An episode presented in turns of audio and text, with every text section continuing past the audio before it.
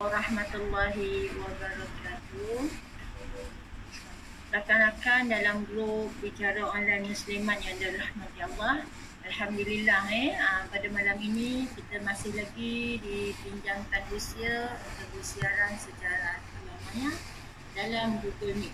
Eh, Alhamdulillah terima kasih kepada Dr. Hamid Ahmad yang sampai minggu tidak temu-temu eh, untuk menyampaikan maklumat uh, bagi untuk untuk kita semua eh.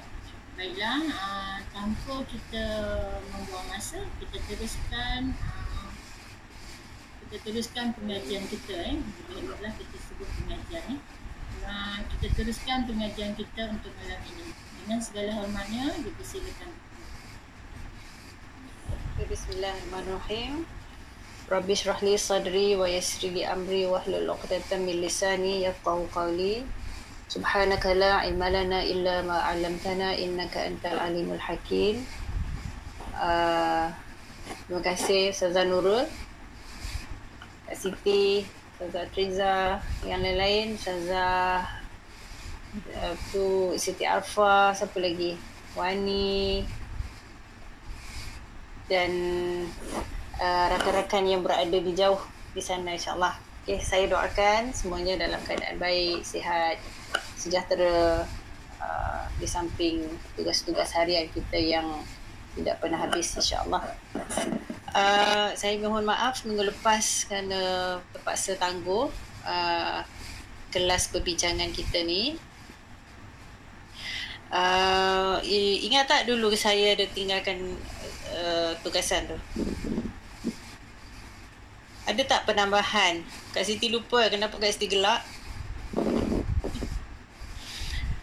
Tugasan uh, yang juga daripada soalan kan soalan salah seorang daripada yang hadir malam tu berkenaan dengan macam mana uh, malaikat tahu manusia ni secara uh, fitrahnya ataupun manusia ni tabiat dia tu uh, menimbulkan kerosakan menumpahkan darah kan. Ada tak yang nak kemukakan tambahan kepada jawapan tu Dah dua minggu kan lupa eh.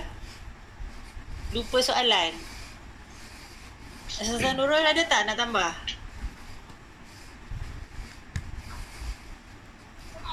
Kebetulan malam tu tak ada, tak join lah doktor. Oh ya, yeah. ha, salah tanya. Ada ni, ha, ada aktiviti sekolah. Ha. Oh, malam tu kita ada bagi homework. Oh iya ke? Ah, ah tentang mesti ni, mesti ni ketua kelas lupa bagi tahu ni. Siapa ketua kelas ni? Kat sebelah Nurul ni. Ya, ketua kelas, uh, ketua kelas dah bagi nota dah tak baca eh dalam grup tu. ketua kelas kena ingatkan selalu tau sebab ini orang kata dulu OUM dia kata mahasiswa. Ha? Eh, tak boleh. Jangan, jangan sebut mahasiswa. Tapi sebenarnya kita dah bincang pun jawapan dia kan. Kan jawapan dia dan ada pun yang telah share nota kat dalam grup tu. Uh, salah satu daripada jawapannya adalah uh, memang Allah Ta'ala memberitahu kepada malaikat sebab tu malaikat tahu dan itulah rasanya jawapan yang paling rasional yang boleh kita apa yang boleh uh, kita kaitkanlah dengan situasi kita ni. Sebagaimana juga Nabi Adam alaihissalam yang mana dilahirkan uh, tanpa ilmu tanpa pengetahuan tapi Allah Taala lah yang mengajar kesemuanya. Sebagaimana Allah Taala sebut wa allamal wa allama adam al asma'a kullaha ceritanya. Okey uh, kita nak sambung balik perbincangan dalam buku Hari tu kita berhenti pada muka surat 47 itu dalam persoalan uh, berkenaan dengan pertanyaan kan. Kita dah saya pun ada uh, sebut sedikit uh, tentang uh, pertanyaan-pertanyaan yang ada ataupun kita kata adab-adab bertanya dalam agama. Dan persoalan uh, pertanyaan ni juga yang kita akan sambung sedikit pada malam ni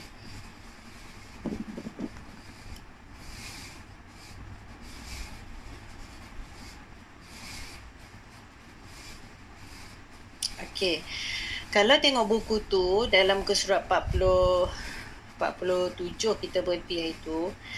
Uh, dan uh, sambungan dia uh, 48 lah apa tu dia uh, Ustaz Hasriza ni menyambung cerita tentang uh, senario uh, dalam masyarakat kita ni dan walaupun yang diceritakan tu peristiwa pada tahun 2011 dan peristiwa pada tahun 2003 yang beliau apa uh, berkongsi pengalaman beliau sendiri tetapi kalau kita perhatikan pada hari ini situasi sebegitu ataupun senario sebegitu masih lagi berlaku.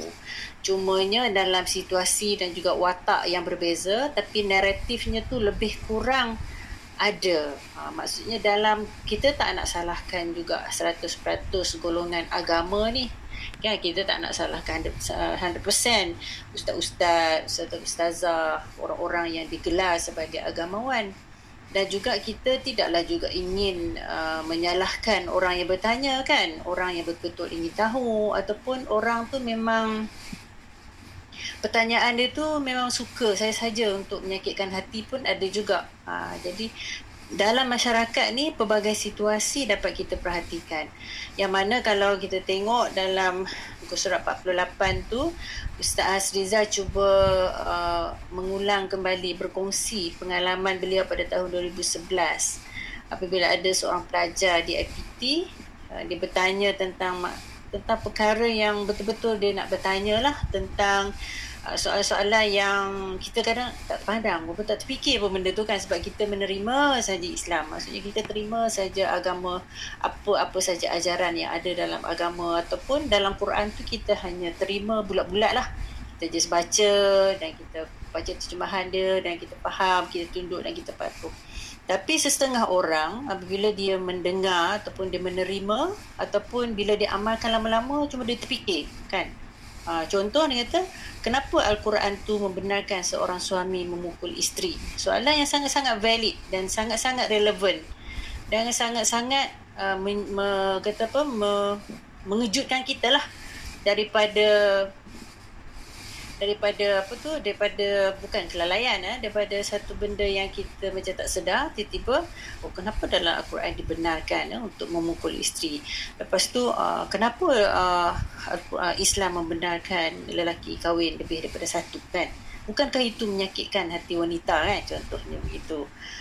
Uh, jadi bila uh, Ustaz Azra sebut dalam buku ni uh, dia kata uh, memang soalan tu valid Cuma nak menjawab tu kita perlu kepada satu hikmah lah. Kita perlu kepada satu kefahaman yang betul-betul oleh orang yang um, ingin menyampaikan Islam tersebut. Sebab itu kalau nak bertanya tu kita perlu bertanya pada orang yang benar, orang yang betul-betul bidang dia. Hatta dalam pengajian Islam pun kita ada variasi dia.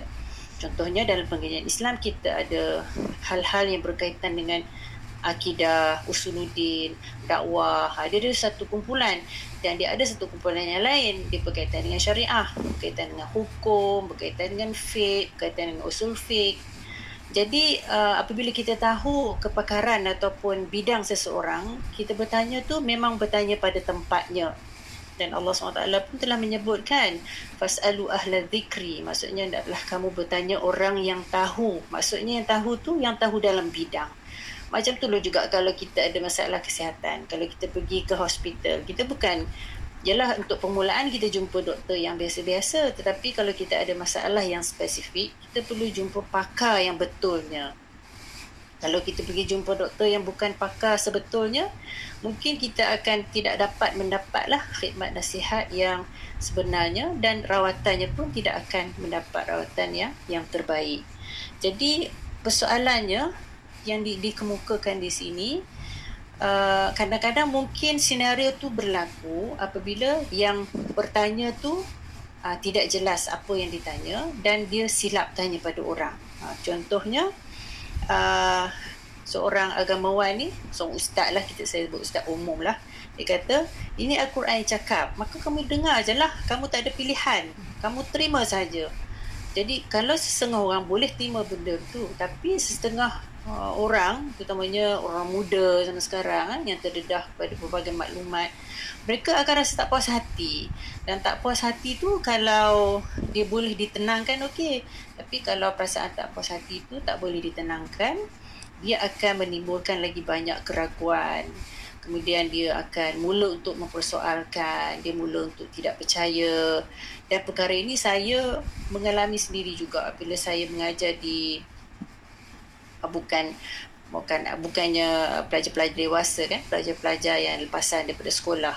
Masa saya mengajar di UIA pada tahun 2000 sampai 2015 ha, memanglah anak-anak yang lepas daripada SPM ni masuk fresh ha, masuk ke universiti dan macam-macam ragam kita jumpa. Ada yang pengetahuan agamanya mendalam, ada yang pengetahuan agamanya kosong kan. Jadi semuanya datang ke situ dan pelbagai persoalan kita pernah kita pernah temui. Terutamanya dalam kelas-kelas pengajian yang mana belum jumpa Islam eh, bila dia nampak ustazah ataupun bila mereka nampak ustaz dan sebagainya mereka sangat ada uh, sekumpulan pelajar ni yang memang betul-betul ingin tahu tentang Islam. Dan ada juga yang jenis macam uh, ada perasaan rebel dalam diri dia jadi pelbagai persoalan tu perlu ditangani dengan sebaiknya. Sebab apa? Kalau kita tidak tangani betul-betul, ada yang sampai murtad pun. Sebagaimana yang Ustaz Hasrizal juga sebut dalam ni. Kan dia sebut ada satu pertanyaan tu apabila banyak sangat pertanyaan, ada pula Ustaz tu kata, kamu kenapa banyak sangat tanya, kamu pergilah umrah kan. Jadi seolah-olah pergi umrah tu kenapa nak cari jawapan di Mekah ke kan jadi jawapan tu seolah-olah mm, menunjukkan bahawa kalau bertanya tu adalah satu dosa. Adalah satu benda yang bersalah kan. Tapi sebenarnya dalam zaman sekarang ni, zaman teknologi ledakan maklumat ni, tak boleh lagi lah jawab macam tu kan. Hatta kepada orang dewasa, orang tua pun kita mungkin tak boleh jawab macam tu lagi. Kita perlu kepada pendekatan yang baru. Jadi ini adalah cabaran sebenarnya untuk uh, orang-orang yang belajar pengajian Islam, orang-orang yang ialah yang bergelar ustaz ataupun ustazah yang menjadi pakar rujuk. Bagi saya, selain daripada ilmu pengetahuan tentang agama tu sendiri, mereka juga perlu belajar tentang kemahiran untuk berkomunikasi, kemahiran untuk memahami psikologi. Jadi perkara itu sebenarnya ditunjukkan uh, oleh Rasulullah SAW. Kan apabila Rasulullah menjawab Apabila sahabat bertanya dengan sahabat A, Rasulullah jawab lain. Dengan sahabat B, Rasulullah jawab lain. Rasulullah tengok apa yang tujuan dia bertanya. Rasulullah tengok macam mana peribadinya. Kan? Ha, itu kita nampak apa yang ditunjuk oleh Rasulullah SAW.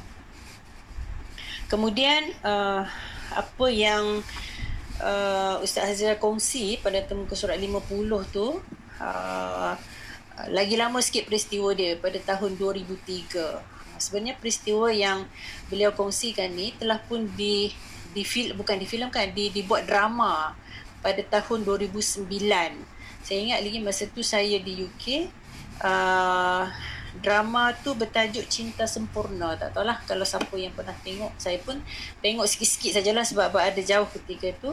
Masa tu kita rasa wah dah ada drama-drama yang islami rupanya kan di dalam TV kalau tak salah saya terbitan Astro kalau tak salah saya jadi ceritanya adalah uh, perempuan boleh baca sendiri.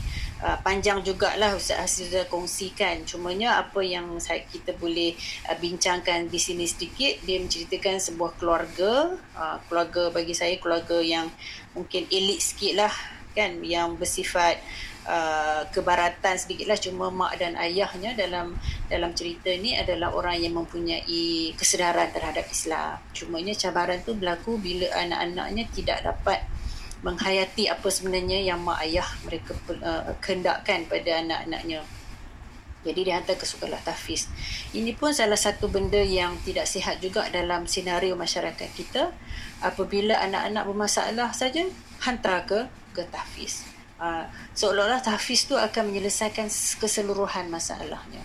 Tetapi uh, masalah anak-anak tu tidak semuanya boleh diselesaikan di sekolah tahfiz. Uh, kita perlu tengok kenapa. Jadi uh, contohnya dalam cerita ni bila dihantar ke sekolah tahfiz, anak-anak tu lagi semakin rebel.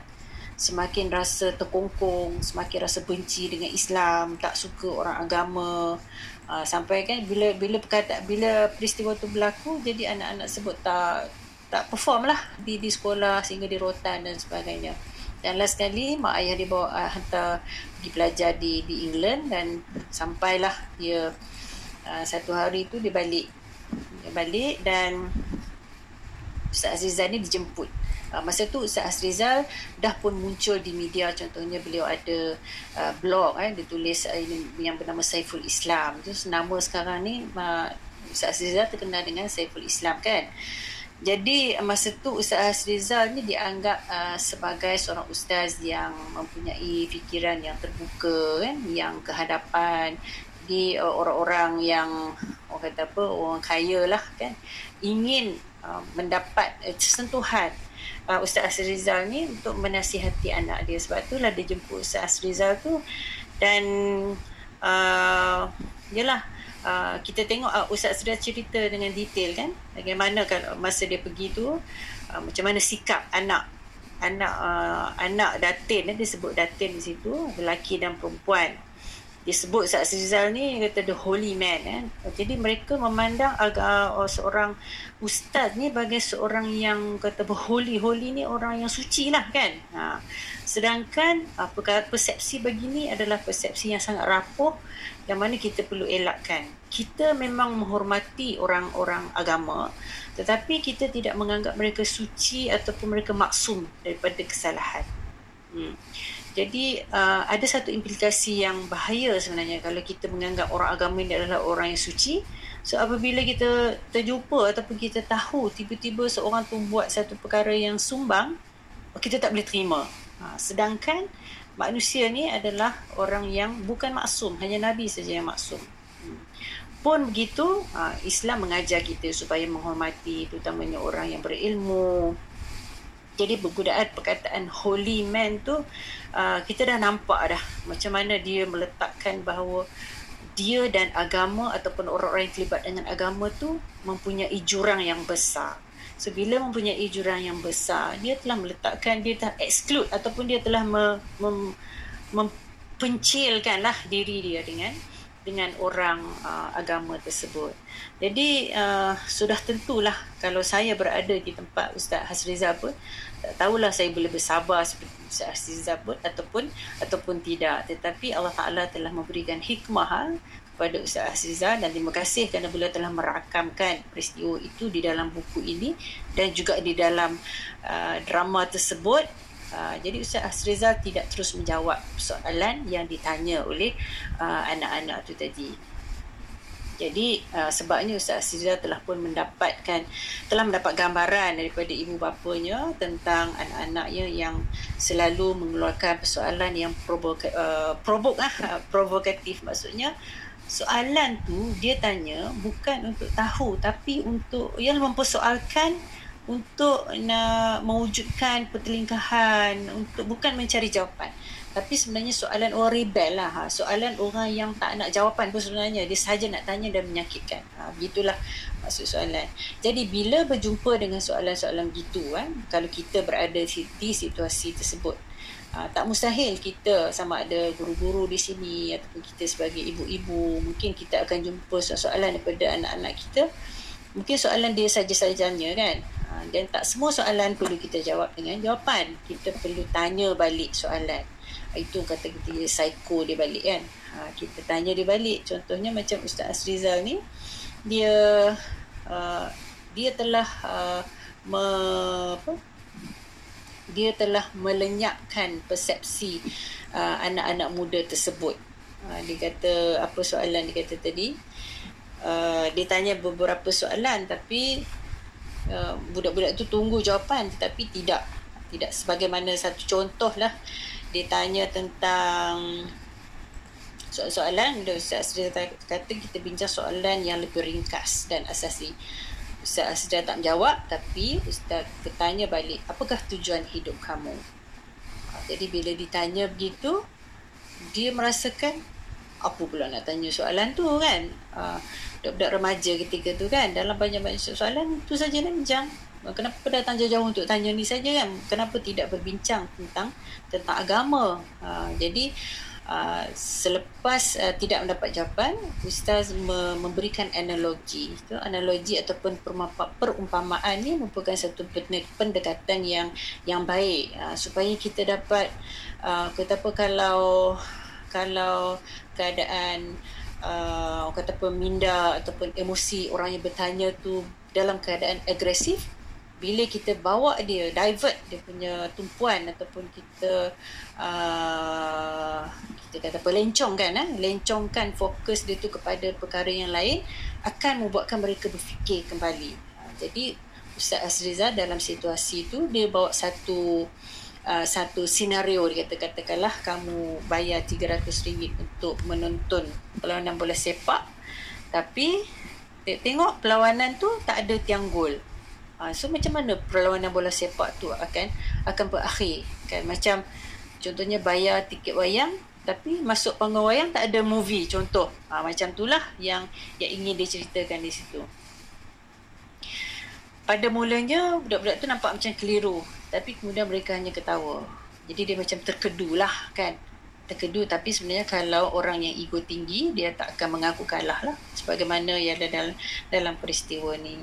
Jadi uh, diting- persoalan dijawab dengan persoalan dan ditinggalkan persoalan persoalan tersebut. Ha. lepas tu contoh dia bagi lagi satu.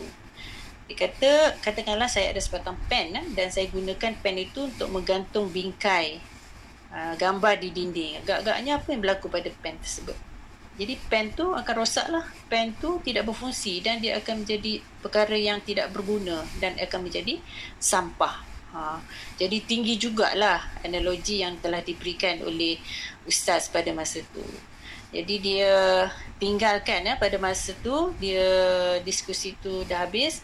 Uh, sampai ke sudah yang lelaki tu abang tu kata ustaz i don't think religion works on me anymore itu saya uh, macam seolah dia kata saya tak perlukan agama lah Ustaz. Tak perlu pun. Ha? Saya boleh hidup biasa saja.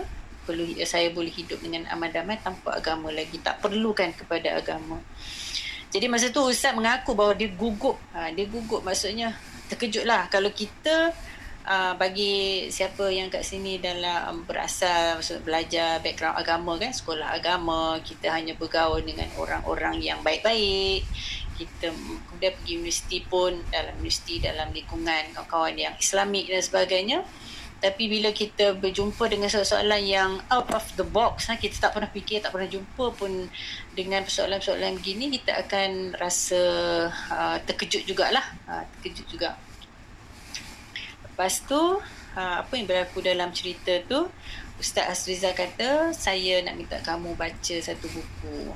Jadi dia ingatkan buku agama lah. Ha, tapi sebenarnya Ustaz Asriza suka baca buku tu uh, The Seven Habits of uh, Highly Effective Teenagers. Lepas tu Ustaz pun balik. Hmm, kemudian uh, dua minggu lepas tu Datin tu hubungi dia katanya mereka uh, telah belajar uh, anak-anak dia tu uh, belajar di di Eropah dan sebagainya sampailah uh, katanya pas tu anak-anak tu dah kurang untuk uh, uh, melontarkan soalan-soalan yang yang uh, provokatif lah masa tu.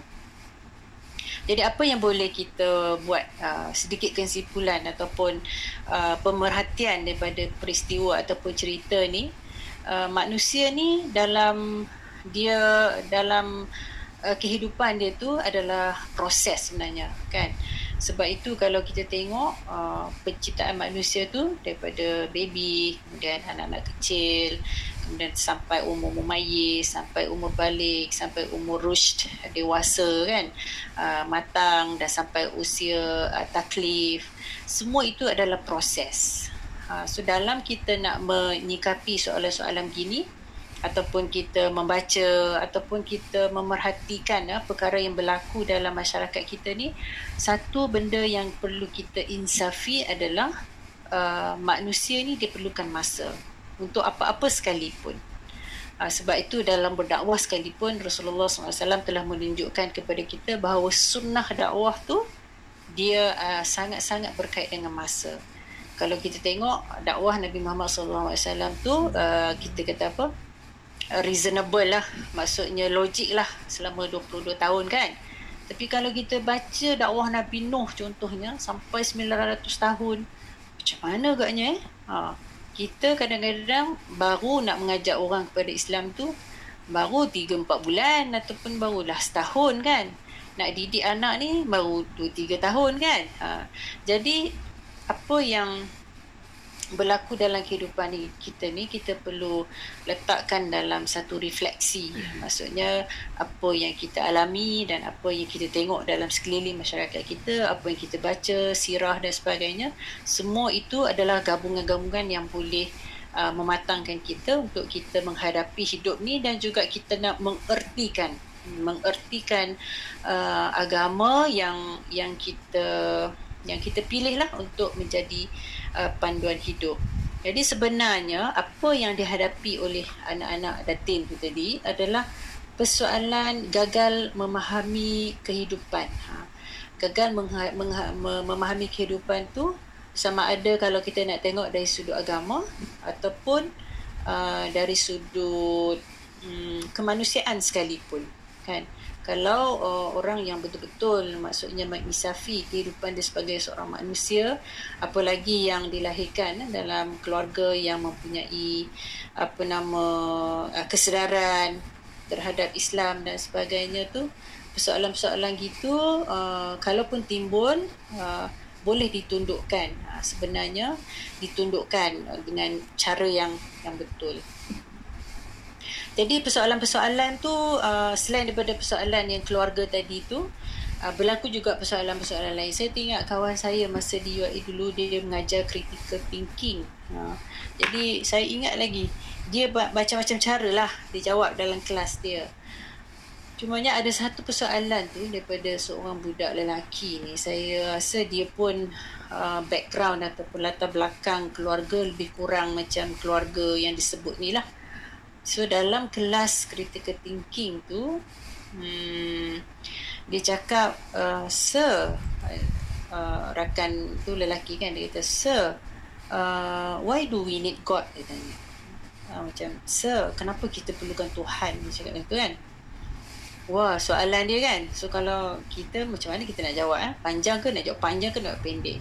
Jadi sir ni sebab dia dah kenal uh, murid tu kan Sebab selalu bertanya jadi jawapan dia pada hari itu sangat simple tetapi telah mengubah kehidupan pelajar yang bertanya tu.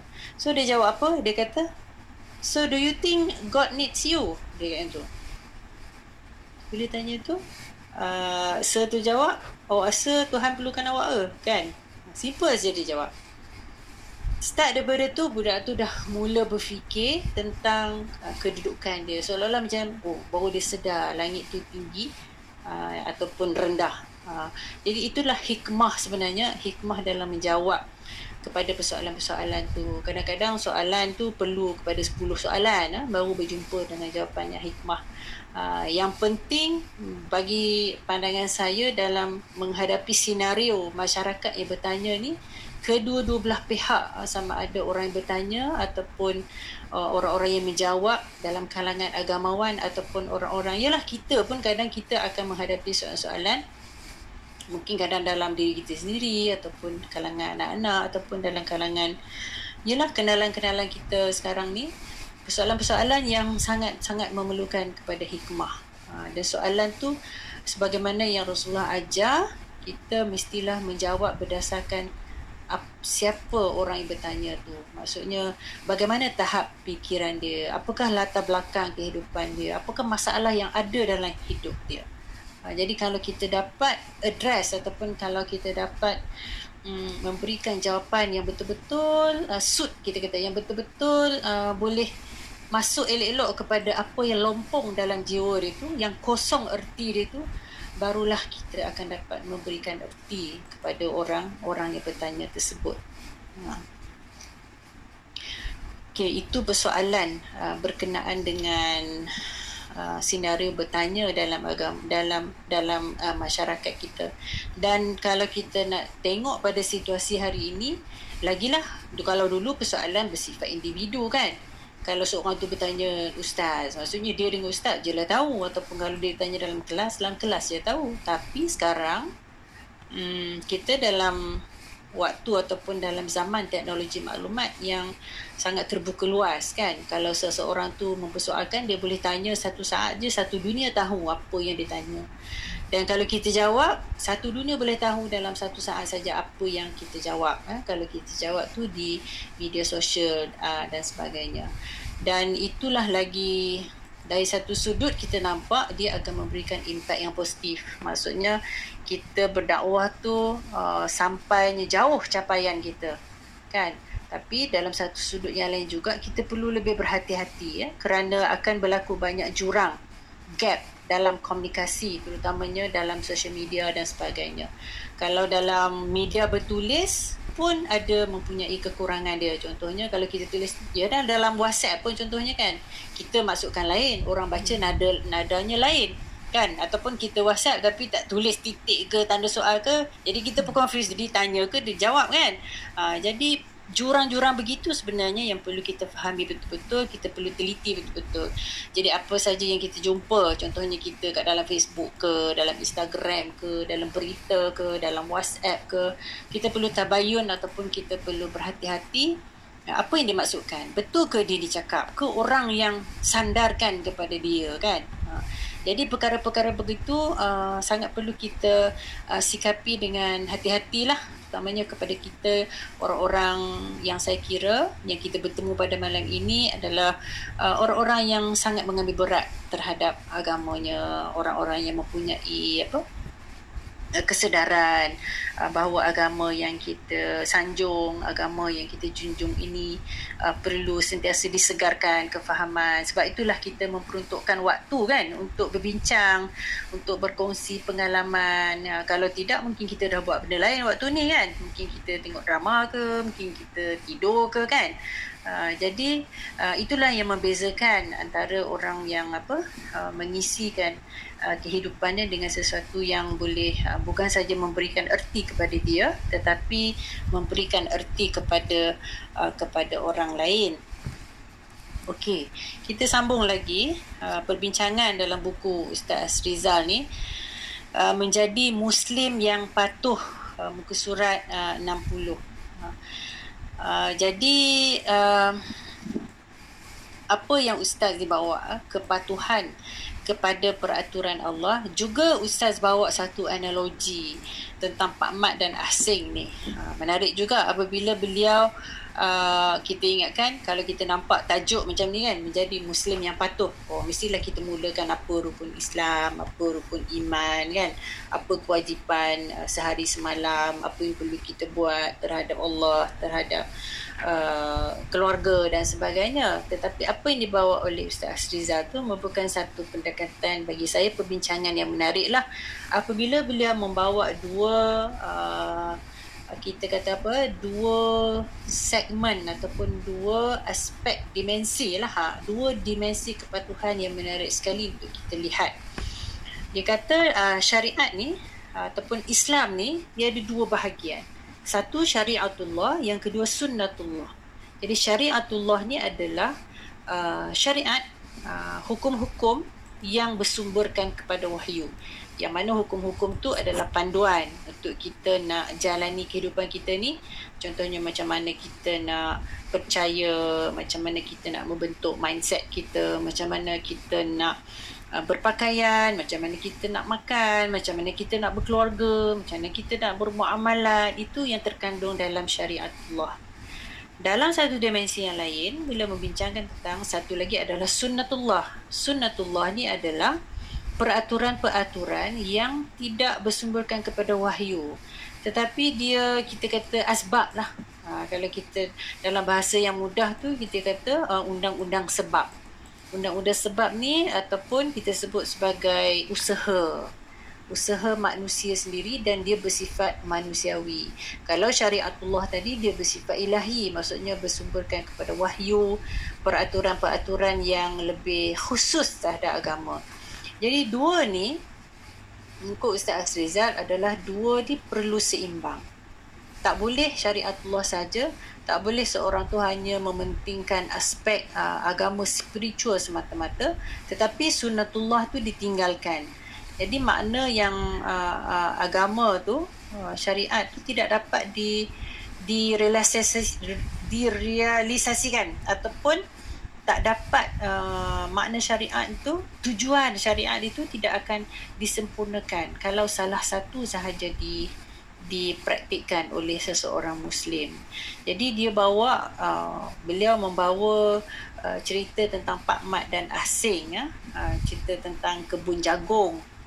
Uh, siapa dah baca tentang kebun jagung ni? Kata dalam sebuah kampung ni ada dua kebun jagung. Seorangnya Pak Mat dan seorang lagi Asing. Pak Mat ni seorang yang Muslim. Asing ni adalah bukan Muslim. Cerita dia lebih kurang macam ni lah. Saya taklah perlu baca uh, apa satu-satu kan. Cumanya apa yang digambarkan Pak Mat ni seorang Muslim yang soleh, yang sangat-sangat menjaga agama dia sampai ke perkara-perkara sunat semua tidak tidak ditinggalkan tetapi beliau tidak uh, mengambil berat bab sunnatullah tu. Maksudnya dari segi uh, kualiti dia kurang jaga dari segi uh, ketelitian dalam berkebun tu tak jaga. Uh, tapi asing ni pula ialah seorang yang bukan muslim sudah tentulah tidak ada unsur-unsur ibadah. Uh, kat situ tidak adalah unsur halal dan haram dan sebagainya. Tetapi asing ni bukan seorang yang sangat disiplin orang yang sangat-sangat teliti dalam penentuan grade contohnya daripada biji benih lagi ditentukan betul-betul. Uh, jadi hasilnya Pak Mat ni sudah tentulah kebun kebun jagung dia tu kurang. Tetapi asing ni sudah tentulah hasilnya uh, maksimum kan jadi kat situ siapa yang nak disalahkan adakah nak disalahkan agama tu ada ataupun adakah nak disalahkan usaha tersebut uh, jadi perkara ini masih relevan hingga kini. Kadang-kadang kita tengok sikap lah. Ha, ini pandangan saya sendiri lah. Pengalaman kadang-kadang kan. Kalau kita pergi kedai. Dululah pergi kedai ni dah lama tak pergi kedai. Melainkan kedai runcit je sekarang kan. Kedai-kedai lain memang dah tak kalau kita pergi kedai contohnya kita masuk kedai baju kan kalau kedai baju kita jumpa uh, ni lah uh, salesman uh, kalau kita jumpa kita maaf lah kadang kita jumpa yang muslim ni dia kadang bersifat acuh tak acuh ha? tidak ada rasa untuk menghormati uh, pelanggan tidak bersungguh-sungguh nak melayan tidak bersungguh-sungguh untuk bertanya kan tapi kalau kita masuk kedai yang bukan muslim pula dia sangat-sangat welcome kita. Walaupun dia tahu kita tak akan beli kan? Tapi gaya dia layan tu seolah-olah macam kita dah biasa sangat dengan dengan kedai tersebut. Ha. jadi itu kita nak salahkan siapa? Adakah kita nak salahkan Islam agama tu? Ataupun adakah kita nak salahkan sikap? Ha. jadi sunnatullah di situ terdapat kelompongan jadi kalau kita lihat kita sudah ada satu panduan hidup yang sempurna. Syariah ni bersifat syumul, dia bersifat rebani, dia bersifat uh, kita kata dinamik, dia bersifat relevan sampailah ke hari kiamat. Sudah tentu syariat ni tidak ada tandingannya lagi. Cumanya apabila syariat tu berada dalam orang yang berada pada orang yang tidak mengambil berat tentang sunnatullah tu, tentang manusiawi tu, tentang usaha, tentang sikap kan. Kalau tadi tu sikap lah yang salah tu bukan agama dia tapi sikap dia. Sikap dia tu yang tidak tidak berusaha lah untuk uh, betul-betul uh, melengkapkan syariat tu dengan sikap dia maka kita akan nampak label tu dia akan kembali kepada kepada Islam. Jadi orang salah, orang uh, memberikan persepsi yang tak elok kepada uh, orang Melayu contohnya ataupun orang Islam. Jadi perkara tersebut sebenarnya yang kita pun tak seronok dengar kan. Kita pun tak suka dengar benda tu. Dan wallahu alam mungkin jawapan kepada bagaimana untuk kita nak men- mengatasi masalah ini adalah dengan mencari baliklah erti agama yang yang mungkin kadang-kadang sudah pudar ataupun sudah tidak segar dalam kehidupan masyarakat kita secara secara keseluruhan. Jadi uh, menarik juga bila Ustaz Azrizal uh, uh, memperkenalkan istilah ni jenayah uh, jenayah syariatullah dan jenayah sunnatullah apa disebutkan sebagai jenayah so kalau kita ialah kita pernah dengar perkataan jenayah jenayah ni adalah satu kesalahan kan. So kalau jenayah syariatullah tu kita fahamlah maksudnya apabila seseorang tu tidak taat kepada syariat Allah. Uh, melakukan maksiat. Maksiat ni maksudnya orang yang melakukan kemungkaran lah menyalahi apa yang Allah Ta'ala suruh dia tak buat itu disebut sebagai maksiat. Ataupun apa yang Allah Ta'ala larang tapi dibuat disebut sebagai maksiat dan uh, jenayah sunnatullah tu yang rasanya uh, jarang jarang di di diketengahkan. Jenayah sunnatullah tu maksudnya tidak mengambil kira bab usaha dan juga asbab. Ha, contohnya tidak berusaha bersungguh-sungguh lepas tu nak salahkan Tuhan. Ha, macam itulah lebih kurangnya. Kemudian ha, keluarlah ayat-ayat yang di quote ataupun yang dipetik ha, salah konteks ha, contohnya jadi perkara tersebut sebenarnya memberi uh, satu persepsi yang sangat-sangat tak cantik ha, untuk untuk Islam itu sendiri. Sedangkan kalau kita lihat apa yang ditunjukkan oleh Rasulullah sallallahu alaihi wasallam yang disebut contohnya dalam hadis yang diriwayatkan oleh Aisyah kan Sayyidatina Aisyah uh, yang Rasulullah sallallahu alaihi wasallam telah menyebut inna Allah taala yuhibbu idza amila ahadukum amalan an yutqinahu sesungguhnya Allah taala sukakan apabila seseorang tu melakukan perbuatan dia buat betul-betul dan juga teliti. Kalau kita tengok hadis ni pendek kan? Hadis ni pendek dan maksudnya petikkan pada hadis ni pendek tetapi maknanya tu kita letak je kat mana-mana dia akan jadi. Contohnya kalau kita ada yeast kan, kita letak dalam air yang panas tu letaklah kat mana-mana dia akan berkembang juga. Ha, begitulah. Ha, contohnya kalau kita ada minyak wangi contohnya, kita letak kat mana-mana dia akan wangi juga. Sama ada bilik yang busuk ataupun bilik yang uh, tempat yang yang terbuka contohnya. Jadi begitulah uh, keindahan hadis yang disebutkan oleh Rasulullah dan Rasulullah ni salah satu sifat yang disebutkan uh, uh, utia bijawami'il kalim. Uh, Nabi Muhammad sallallahu alaihi wasallam diberikan kelebihan uh, dengan jawami' al-kalim. Jawami' al-kalim ni maksudnya Rasulullah sebut sikit tetapi maknanya luas, maknanya mendalam. Contohnya hadis ni kita boleh buat satu buku sebenarnya kita kupaskan. Bagaimana al-itqan? Itqan ni maksudnya teliti. Teliti dalam dalam setiap aspek kehidupan. Contohnya kalau kita sebagai seorang apa? Seorang yalah, seorang suri rumah kan. Macam mana teliti kita dalam pengurusan rumah tangga? Ha, contohnya kalau kalau ibu-ibu ni dia manager lah kan. Ha, kalau orang hilang stokin tanya kita. Orang tanya kunci, cari kunci tanya kita. Uh, pintu tak tutup pun kita juga. Uh, tingkap tak tutup pun kita juga. Jadi seolah kita ni sebenarnya sepatutnya lah orang-orang orang yang paling itqan, yang paling teliti. Sebab kita boleh ingat banyak benda lah. Orang perempuan ni dia boleh ingat banyak benda yang uh, detail ataupun yang bersifat, kita kata bersifat remeh-remeh ni kita akan ingat. Uh, sebab tu kita ni eh, dikurniakan dengan emosi yang lebih sikit dah daripada lelaki. Sebab dengan kekuatan emosi tu kita akan memberikan perhatian kepada perkara-perkara yang seni ya. Perkara yang bagi orang lelaki dia rasa remeh. Tapi bagi kita benda yang penting dan juga besar. Ha, itu kelebihan-kelebihan yang uh, Allah Ta'ala berikan kepada kita. Jadi berbalik kepada itqan ni ha, berbalik kepada itqan ni itqan ni adalah kunci untuk mengelakkan daripada jenayah uh, sunnatullah yang disebut oleh Ustaz Asrizal tu.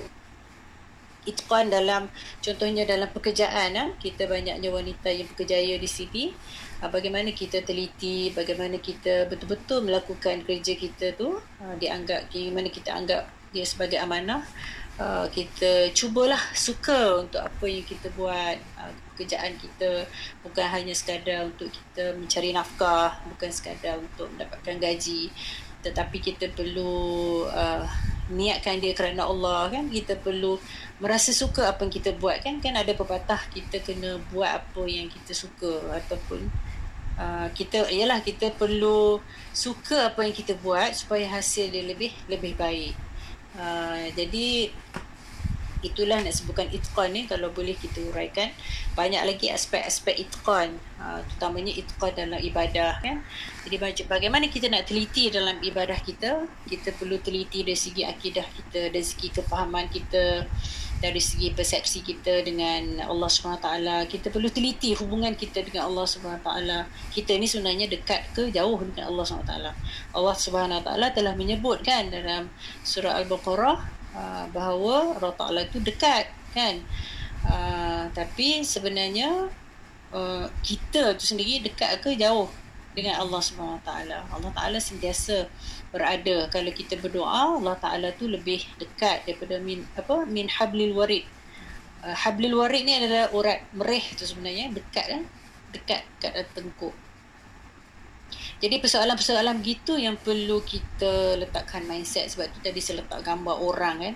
Maksudnya kita ni adalah apa yang kita fikirkan. Kalau kita fikir kita ni dekat dengan Allah SWT, itulah yang akan mendorong kita tindakan kita, fikiran kita, akidah kita, ibadah kita, akhlak kita akan uh, dilorongkan ke arah tersebut. Tapi kalau kita pun tak jelas kita ni dengan dengan Islam ni macam mana? Betul-betul ke kita ni menganggap syariat tu sebagai panduan hidup kita? Betul-betul kan kita kata raditu billahi rabba wa bil islami dina kan kita redha Allah tu Tuhan kita, kita redha Islam tu agama kita. Tapi sejauh mana kita uh, memperuntukkan uh, jiwa kita memperuntukkan usaha kita untuk uh, betul-betul dedikasi kan untuk memahami Islam, untuk mem, apa memahami erti syariat itu, untuk uh, memberikan apa yang kita ada tu untuk Islam kan. Kalau kita ada waktu kita berikan untuk Islam. Kalau kita ada duit uh, kita berikan untuk Islam. Kalau tak ada duit kita cari duit untuk beri beri kepada Islam. Uh, beri balik kepada Allah.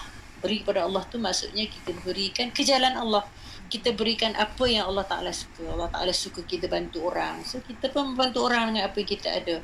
Allah Ta'ala suka kita buat kebaikan. Allah Ta'ala suka kita menyenangkan orang lain. Hatta kalau kita senyum dekat orang lain pun Allah Ta'ala uh, anggap dia sebagai sedekah. Rasulullah telah menyebut uh, watabasumuka fi wajhi akhika sadaqah. Senyuman kamu ataupun bermanis muka kamu itu kepada uh, saudara kamu adalah sedekah. Jadi perkara tu simple kan kita dengar Rasulullah sebut hadis tu tetapi sebenarnya uh, satu benda yang sangat-sangat manusiawi. Contohlah kalau kita jumpa orang kita senyum. Orang tu akan jadi uh, gembira dan semua tu dianggap sebagai sedekah. Uh, kalau kita contohnya kalau sekarang tak jumpa orang pun kita boleh message kan kita boleh WhatsApp ya kita boleh uh, memberikan ialah perkara-perkara yang boleh menimbulkan uh, kegembiraan, uh, kebahagiaan itu semua dianggap sebagai sangat-sangat islamik uh, ataupun kita kata sangat-sangat syariah. Uh. Jadi Islam ataupun erti yang ingin dicari, apa yang ingin di ditekankan oleh Ustaz Hasriza di dalam buku ini adalah perkara-perkara yang bagi saya sangat-sangat mendasari dalam kehidupan kita. Ustaz tak bincang uh, benda-benda yang falsafah, ha? benda-benda yang pemikiran yang tinggi-tinggi, tetapi beliau membawa kita untuk uh, kata apa? Kalau kita berada di bawah pohon yang rendang tu, Ustaz hanya um, mengajak kita untuk memetik buah yang kat bawah aja. Ha, tak perlu panjat naik atas uh, supaya kita dapat merasai uh, kemanisan uh, iman itu dan juga mencari uh, erti agama yang yang telah hilang. Jadi saya rasa untuk malam ni kita berhenti di situlah uh, supaya kita ada sedikit ruang untuk uh, perbincangan. Jadi kita berhenti pada muka surat untuk note untuk ke minggu depan adalah ke surat 68.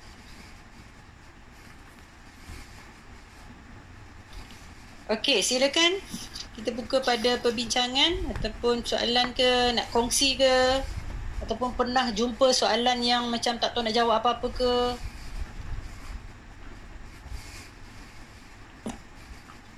Silakan. Mesti banyak soalan kan, ramai cikgu-cikgu ni, jururawat lah, apa-apa lagi semua.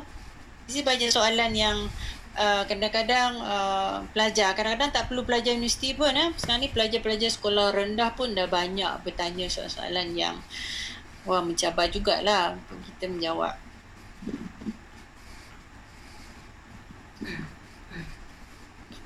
Kita berapa orang kat Siti malam ni? Oh ramai. 16 orang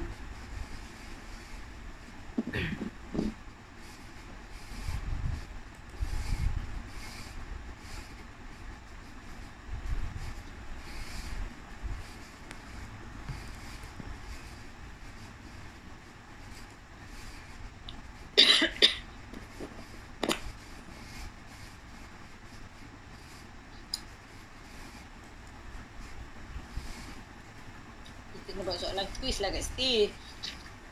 Baru ada interaksi.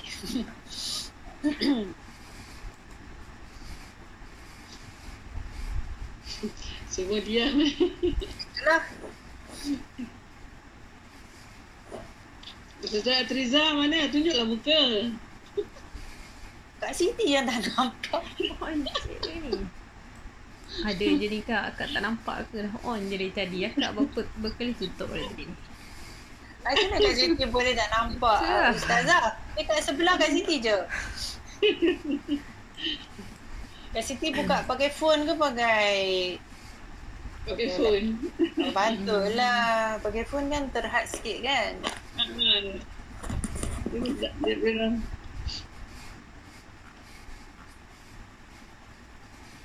Kak Siti, tak ada ke soalan yang pelajar-pelajar nak-nak sekolah ni tanya? Masa kuliah ni lupa semua. Oh, kalau, kalau, kalau hari-hari lain ada je soalan nak tanya doktor. Ingat, eh? Bila hari kuliah, ah, itulah. Bila kuliah ni dah lupa dah. macam mana tu? sakit Lah. Nak kena jumpa dekat luar kuliah lah. Mau ada soalan. Ah. Yelah, malam-malam ni kan dah macam dah masuk mood untuk rehat eh. Sebenarnya malam ni makan ubat apa? Ubat sesama. Tu yang jadi macam... Oh, mengantuk lah. Ha, jadi bersin-bersin makan sesama sikit.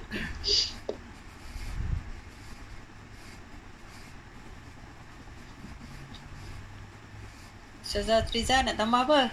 Ada. Tak ada, tak ada nak tambah apa-apa.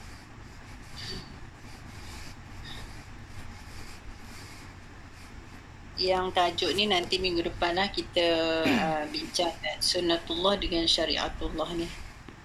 Perbincangan lanjut sikit lah. Ustaz Riza ada bawa berkenaan dengan sejarah sikit.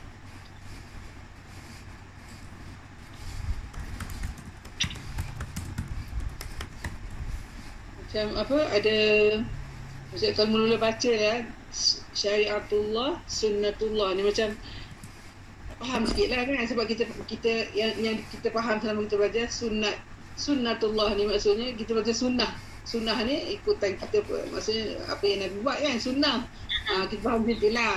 Syariat ni apa yang dah tertentukan jadi bila cerita, cerita bila baca uh, cerita Ustaz Rizal ni macam ni, lain sikit lah. Ah. So bila baca tu oh baru tahu sunnah tu ada banyak makna punya kan. Ah, ya. Ber- Maknanya luas lah dia punya pengertian sunnah tu. Hmm. Kalau sunnah dalam konteks fik hukum fiqah maksud dia perkara yang sunat kan. Ah, Perkara yang Hmm. digalakkan kalau kita buat ada ada apa pahala. Kalau sunnah dalam konteks sunnah Rasulullah adalah uh, apa saja yang Rasulullah buat lah. Kan? Sunnah dalam Hmm. konteks uh, usul fiqh pula dianggap sebagai sumber lah. Sunnah sunnah Rasulullah lah dianggap sebagai sumber daripada syariah. So dalam uh, sunnatullah pula kalau kita nisbahkan kepada Allah bermaksud perkara-perkara yang hmm, kita kata apa sunnatullah ni? Perkara-perkara yang uh, apa kita kata resam ke? Uh, adat lah uh, perkara uh, contoh uh, ilmu-ilmu sebab ni lah. Uh, contohnya kalau usaha dapat kan? Kalau uh, letak atas api kan jadi masak. Uh, contohnya benda-benda macam tu. Hmm. sunnatullah. Uh, lebih kepada usaha dan juga ikhtiar. Maksudnya kalau kita makan uh, contohnya kita nakkan sesuatu benda tu tak akan golek ting depan mata kita kan? So kita kena bangun pergi ambil benda tu baru Hmm. barulah kita dapat cumanya sekarang ni Ha, tak pergi seremban pun boleh jumpa orang seremban kat dalam ni. Gitulah. Tu kemajuan teknologi. Ikhtiar juga. Kalau tak bukakan link tu tak dapat lagi kita berjumpa. Maksudnya sunnah sunnatullah tu dia berubah lah mengikut uh, perubahan kemajuan kan? Teknologi. Contohnya dulu kalau nak masak rebus ketupat kan lama kan 4 jam. Tapi dah kalau dah ada nokza tu jadi dah 20 minit je contohnya macam tu. Lah Itulah sunnatullah. Kita tak dapat nak nafikan lah. Jadi sunnatullah tu kena Contohnya kena usaha Kan. Ha, Barulah kita dapat. Ya, contoh kalau nak makan, kalau kita tak suap masuk mulut, tak dapat nak makan macam tu lah ya. Itulah kisah dia Cuma sekarang kalau tak masak pun dapat makan. Boleh order je kat Siti, Grab food, bukan. Ah, Jadi ayat tu dah lain lah. Kalau kau tak masak, kau tak dapat makan. Tak ada lah. Mana tak, tak betul lah ayat tu. Dia berubah lah, dia berubah. Ah. Dia, kalau kita tengok benda ni, walaupun kita dapat buat dia dalam bentuk jenaka, tetapi dia merupakan satu, kita kata apa, kemuncak kepada keadilan yang Allah Ta'ala bagi pada manusia. Maksudnya kau usaha kau dapat, kau tak usaha kau tak dapat. Macam itulah. Ha. So apa lagi nak dipersoalkan? Itulah. Saya nak share sikit lah. Boleh? Ah, silakan. Kita ingat cerita Ustaz Asrizal tadi tu. Hmm. Dulu pernah lah terbaca satu, tak tahulah ada cerpen ke artikel uh, bahasa Arab mungkin yang lain pernah baca kot. Yang kisah seorang pemuda dia ikut kawan dia masuk ke gereja. Aku Hmm. tak yang pernah baca. Yang uh, macam kalau tak silap tajuk dia tajuk tajuk apa cerita tu uh, seorang pemuda mengislamkan satu gereja. Tak, tahulah kisah tu betul ke tidak kan tapi dia punya dia punya apa dia punya analogi dia sangat menarik lah. Hmm. Cuba ceritakan. Teruskan, teruskan. Teruskan. Gitu kan. Okay, uh, Ana cuba lah ingat eh. Uh, cuma Ah, ah. um, bila dia masuk gereja tu dia, dia pergi dengan kawan dia. Kawan dia ni orang kira orang yang taat dalam ni lah dalam dia punya agama dia kan. Jadi bila dia masuk tu uh, kat gereja orang bila nak ni dia kena berdiri kan tapi dia tak berdiri. Jadi uh, pederi tu terkejut lah. Kenapa ada ada orang yang tak berdiri, semua berdiri. Uh, dia suruh lah orang tu keluar. Tapi dia tak nak keluar. Dia kata sebelum dia keluar dia nak tanya uh, satu soalan, uh, dia nak tanya beberapa soalan. Um, yang anda ingat uh, yang, yang saya ingat dia cakap uh, apa pemuda tu tanyalah. Dia suruh pederi tu jawab. Itulah istilah yang last kali uh, bukan istilah lah dia punya conclusion dia uh, nak kata uh, bersyahadah lah satu gereja tu. Hmm. Se- Sehingga Ana dia tanya macam ni lah Dia tanya kat pederi tu Apa yang satu tiada duanya Apa yang dua tiada tiganya Apa yang tiga tiada empatnya Sampailah soalan yang ke sembilan Apa yang eh, so- soalan yang ke sepuluh Dia pernah dengar tak kisah ni? Tak, tak pernah. Soalan tu, soalan tu Serius pernah lah. dengar. Tapi kisah ni belum. Uh, jadi uh, semua pederi tu dapat jawab Kesudahannya yang ke sepuluh uh, Dia ajar uh, mengucap uh, syahadah Tapi menarik lah nak kata analogi yang Ustaz Asrizal bawakan tu eh Tu yang nanti ingat kisah yang pernah baca ni Hmm. uh, rasa dah banyak kot uh, terjemah dalam bahasa Melayu dulu bahasa bahasa Arab Ana, ana baca tu kan. Hmm, nak nak nak nak Antara soalan dia apa? antara soalan dia eh lah soalan dia yang pertama tadi tu lah. Um, apa dia, dia tanya um, apa yang uh, apa yang tiada apa yang satu tiada duanya. Uh, Mhm. Pederi tu jawab lah uh, apa Tuhan. Lepas tu seterusnya dia, dia bagilah sampai last sampailah hujung dia sana 10 Siapa yang boleh google tengoklah ada tak soalan Ah. ada tak tu jap. Apa ah jap. Tapi paderi ni dia percaya Tuhan tiga kan? Oh terbalik terbalik. Um, minta maaf uh, uh, minta maaf ada terbalik. Pederi tu yang tanya pada uh, orang pemuda tu. Oh, ah, terbalik terbalik Pederi sorry sorry. Pederi tu yang tanya pemuda tu. Ah tu ingat balik kisah dia. Pederi tu yang tanya pemuda tu. Uh, dia tanya apa yang satu. Jadi dia jawab lah semua kan. Sebab uh, yang yang ni baru lepasan uh, dalam cerita tu lah. Lepasan Timur Tengah. Dia belajar tentang syariah. Uh, tak tahulah dalam dalam kisah tu cerita begitu kan. Jadi dia pergi teman dia ikut kawan dia lah, kawan dia ajak masuk gereja. Itulah diistilahkan yang seingat nak soalan, yang ah yalah soalan yang pertama tu lah. Apa yang satu tiada duanya? Ah, dia nak minta hujah sekali. Dia bagilah ayat Quran. Ah, Hmm. ya, itulah nak kata kena kena kita pun kena kena ada apa skill tu juga sikit kan nak kata apa satu tiada duanya memanglah Allah kan tapi ap- kenapa Allah apa bukti dia dia bagilah ayat Quran dia kata dua yang tiada tiganya tiga yang tiada empatnya sampai yang soalan yang ke ha, sembilan yang tiada sepuluhnya ha, jadi dia jawab uh, itu pasal mukjizat uh, yang diberikan kepada apa Nabi ada uh, ada Nabi Musa ke? Ha Nabi Musa. Sebab ingat Nabi Musa. Ah tongkat tangan apa? Uh, apa lagi ah? Angin kan. Angin semua. Ah. Macam-macam lah. Ya, kalau ingat yang Nabi Musa tu kan. Ah, Jadi dia dia jawab lah.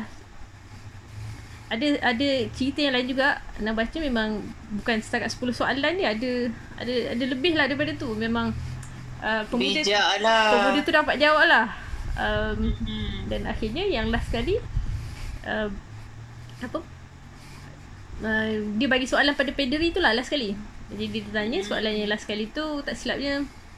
Um, pasal syahadah lah tapi tak ingat soalan dia tu lah. tapi menarik lah Yang kalau dua tu kot. Syahadah lah dua. um, tak tu tapi yang last kali lah dia dia dia apa yang yang sangat menariknya lah So kalau kita boleh cari sekarang, cerita tu nanti ap- minggu depan boleh share kot siapa yang apa? Ah boleh boleh. Ni homework boleh boleh. tugasan. tapi cerita tu menarik lah Ingat-ingat Nurul homework. Nurul ingat Nurul. Ya, eh ketua kelas dia kau main. Kalau kita apa yang uh, sembilan tidak ada sepuluhnya di Malaysia ni negeri lah. Sembilan. Itu lawak je eh. Tak masuk dalam cerita tadi lah. Doktor Ah, lawak. tak masuk cerita tu. Nanti kita tengoklah cerita tu detail dan menarik. Ah. Pasal bijak lah. Kan? Uh, Oh, saya jawab. dah lama dah baca tapi teringat lah soalan pederi tu pada pemuda tu dan akhirnya uh, bila pederi tu tanya pada uh, yang soalan akhir tu pederi uh, pemuda tu tanya pederi tu akhirnya Ah. uh, bersyahadah lah satu gereja tu. Boleh boleh rujuk balik lah. Uh, tapi Ustaz tak Azrizal ke yang cerita ni? uh, tak. Tak masa tu baca artikel. Oh, Uh, tapi boleh boleh ni lah uh, itu uh, kalau kalau bukan uh, sandar mana-mana mana-mana betul ke tak tapi dia punya uh, yang mengkisahkan tu sangat logik lah. Logik untuk dakwah. Uh, sesuai macam mana Ustaz Hasrizal buat dalam buku dia ni lah. Hmm. Allah Alam tu nak kasi cari eh insyaAllah InsyaAllah boleh kita cari. Ah, ketua kelas ingatkan. Nak, nak cari tu nak, nak, nak type apa Ustazah? Supaya senang jumpa tu. cuba Kak Siti, nama pun cari Kak Siti. akan tak boleh kita cari sama-sama nanti eh, insyaAllah Ustazah yang ni saya dah baca dah jumpa dah Google-nya. Ha, sudah. Dah Cepat Google wani assignment maju. untuk minggu depan Google sekarang eh.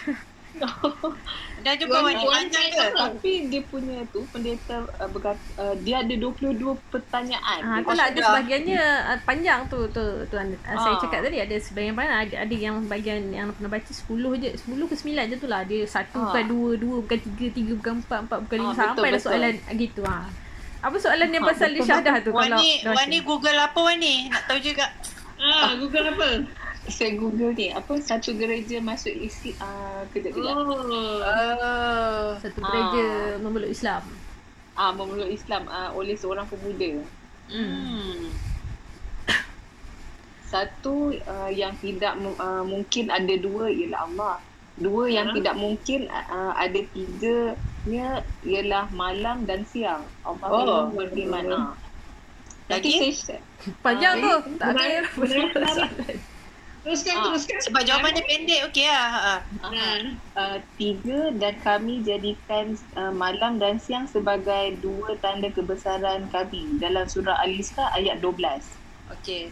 Okey, uh, yang keempat, tiga yang tidak mungkin uh, ada empatnya adalah kehilafan yang dilakukan Nabi Musa ketika Hidir menenggelamkan perahu membunuh seorang anak kecil dan ketika menegakkan kembali dinding yang di, hampir roboh surah Al-Kahfi ayat 71 hingga 82. Yang kelima, kelima uh, empat yang tidak mungkin ada limanya adalah uh, empat kitab samawi, Taurat, Injil, Zabur dan Al-Quran. Yang keenam, lima yang tidak mungkin ada enamnya ialah solat lima waktu. Mhm. Ke, uh, yang ketujuh, uh, enam yang tidak mungkin ada tujuhnya ialah jumlah hari ketika Allah menciptakan makhluk. Mhm. Tujuh yang tidak mungkin ada delapannya ialah langit yang berjumlah tujuh lapisan. Allah berfirman yang telah menciptakan tujuh langit berlapis-lapis. Surah Al-Mulk ayat tiga. Mhm. Uh, delapan yang tidak uh, ke sepuluh, delapan yang tak mungkin ada sembilannya ialah malaikat pemikul arash ar-Rahman Allah berfirman. Uh, yang ke-11 dan malaikat-malaikat berada di penjuru-penjuru langit dan pada hari itu delapan malaikat menjunjung arash Rabmud di atas kepala mereka surah Al-Haqqah ayat 17. Mhm. Uh, sembilan yang tidak ada sepuluhnya adalah mukjizat yang diberikan kepada Nabi Musa alaihissalam tongkat tangan yang bercahaya angin topan um, musim pace click uh, katak darah kuku dan belalang uh, sesu- yang tiga belas uh, yang ketiga belas sesungguhnya yang tidak lebih dari sepuluh adalah kebaikan Allah Subhanahu Wa Taala berfirman Barang siapa yang berbuat kebaikan maka untuknya 10 kali lipat. Surah Al-An'am ayat 160. Uh, yang ke-14 uh, 11 yang tiada 12 ialah saudara-saudara Yusuf. Mhm. Yang ke-15 12 yang tiada 13-nya adalah mukjizat Nabi Musa yang terdapat dalam firman Allah dan ingatlah ketika Musa bermohon air untuk kaumnya lalu kami berfirman pukullah batu itu dengan tongkatmu lalu memancarkan daripadanya 12 mata air surah al-baqarah ayat 60 Mhm.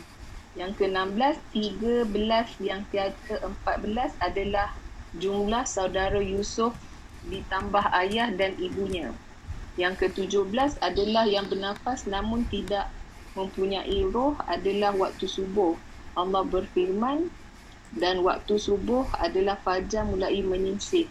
Surah At-Takwin ayat 18. Yang ke-18, kuburan yang membawa isinya adalah ikan yang menelan Nabi Yusuf alaihissalam. Yang ke-19, mereka yang berdusta namun masuk ke dalam syurga adalah saudara-saudara Yusuf. Yakni ketika mereka berkata kepada ayahnya, Wahai ayah kami, sesungguhnya kami pergi berlumba-lumba dan kami tinggalkan Yusuf de, uh, di dekat barang-barang kami. Lalu dia dimakan serigala. Setelah kedus- kedustaan terungkap, Yusuf berkata kepada mereka, tidak ada cercaan terhadap kalian dan ayah mereka Yakub berkata, aku akan memohon ampun kepada Rabbmu. Sesungguhnya dialah yang maha pengampun lagi maha penyayang. Yang ke-20, Sesungguhnya yang diciptakan Allah namun tidak dia sukai hala suara keldai. Allah berfirman, sesungguhnya sejelik-jelik suara adalah suara keldai. Surah Al-Luqman ayat 19. Oh, panjang. Hujan. Sampai 25. Lepas tu? Ah, lepas tu yang ke-21 uh, makhluk yang diciptakan Allah tanpa ibu dan bapa adalah Nabi Adam. Malaikat, unta Nabi Saleh dan kambing Nabi Ibrahim. Yang ke-22 makhluk yang diciptakan dari api adalah Iblis. Yang diazab dengan api adalah Abu Jahal dan yang terpelihara dari api adalah Nabi Ibrahim. Allah Subhanahu Wa Taala berfirman, Wahai api, dinginlah dan selamatkanlah Ibrahim dalam surah Al-Anbiya. Yang ke-23, makhluk yang berbuat dari yang terbuat daripada batu adalah unta Nabi Saleh dan diazab dengan batu adalah tentera bergajah yang dan yang terpelihara dari batu adalah Ashabul Kahfi, penghuni gua.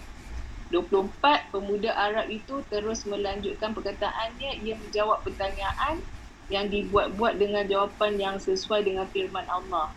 Walaupun pertanyaan itu sengaja dibuat hanya untuk mempermalukannya, namun pemuda itu mampu menjawabnya dengan tenang sehinggalah sampailah pada jawapan yang terakhir, yang ke-25. Adapun pohon yang memiliki 12 ranting mempunyai 30 daun, setiap daun mempunyai 5 buah, 3 di bawah teduhan dan 2 di bawah sinaran matahari. Maknanya pohon adalah tahun, ranting adalah bulan, daun adalah hari dan buahnya adalah solat lima waktu. Tiga dikerjakan di malam hari dan dua disiang hari. Ha, tu, itulah dia punya hujah dia. Hmm. Perkongsian. Terima kasih Wani. Detail. Sama. Boleh buat teka-teki lah ni. So kalau ulang balik daripada nombor satu tu boleh jawab ke semua? Google, Google. Tapi menarik lah sebenarnya kisah ni. Ah. Maknanya itu soalan yang uh, padri tu tanya lah. Ah, kan? ah, ah. Apa yang dia jawab tu adalah apa isi kandungan Al-Quran tu. Ah, keseluruhan Al-Quran tu lah dia belum jawab ni. Satu Mm. Al-Quran tu. Mm-mm. Ada lagi kisah lain menarik tu nanti panjang pula masa. InsyaAllah share minggu depan lah. Oh, itulah. Pasien minggu depan. Ingat Kutu Raja? Okey, saya kalau apa tu saya serah balik pada Ustazah ni lah Nurul. Silakan. Okey, terima kasih uh, Ustazah Dr. Hamidah binti Mat. Okey, uh, kita pun dah pukul 10 lebih eh. Tapi ada satu, ada kata-kata Ustazah tadi yang kita boleh uh, fikirkan eh sebelum kita tidur nanti uh, selepas kita baca surah Al-Mulk nanti kita fikirkan kita adalah apa yang kita fikirkan. Nah, itu memang terkesan lah kan bila kita ingat tadi kita hayati perkataan ni kita adalah apa yang kita fikirkan. Kalau kita fikir kita baik, kita berusaha ke arah kebaikan. Ya, betul kan Ustazah? Ha, doktor? Ya, ya. Okey, baiklah. Terima kasih jazakillah khairan uh, kepada Ustazah Dr. Hamidah atas perkongsian ilmu pada malam ini. Uh, sebelum kita tutup majlis pada malam ini, uh, rasanya buka, uh, tidak terlalu awal eh. Kak Siti, untuk kita ucapkan selamat ulang tahun kelahiran. Ya. Boleh. Sebab nanti uh, kita tak jumpa doktor 22 hari bulan. Ah, ya, betul. 20 hari bulan. Oi, macam mana tahu ni? Hai. hari bulan. Ah, hari Isnin. Betul eh doktor? Ya. Ha? Okay. 22? Eh, Rabu. 20, oh hari Rabu. Ah, tak apalah kita ucap awal lah. Saya yang sebab saya ingat tu sebab hari tu saya vaksin nanti. 22 bulan. Oh. Hmm. Macam budak umur 18 tahun juga kena tunggu hari ja- lahir. Oh, itulah pasal sebab 18. Okey, semoga doktor bertambah sukses dalam kehidupan, bahagia kehidupan dunia akhirat bersama kisah-kisah Okey, amin. Amin. Terima kasih. Kepada semua juga saya kembalikan doa tersebut. Amin. Amin. Baiklah, Alhamdulillah kita tamatkan kelas kita dengan uh, bacaan surah Al-Asr dan juga tasbih Bismillahirrahmanirrahim. Wal 'asr innal insana lafi khusr illa allazina amanu wa 'amilus solihati wa tawassaw bil wa tawassaw bihamdika asyhadu an la ilaha illa anta wa astaghfiruka wa atubu ilaik. Amin ya rabbal alamin. Okey, moga kita diberi kesempatan untuk bertemu lagi pada minggu hadapan. Sekian saja. Wabillahi taufiq wal hidayah. Assalamualaikum warahmatullahi wabarakatuh. Waalaikumsalam warahmatullahi wabarakatuh. Terima kasih doktor. Terima kasih. Assalamualaikum. Terima kasih doktor. Terima kasih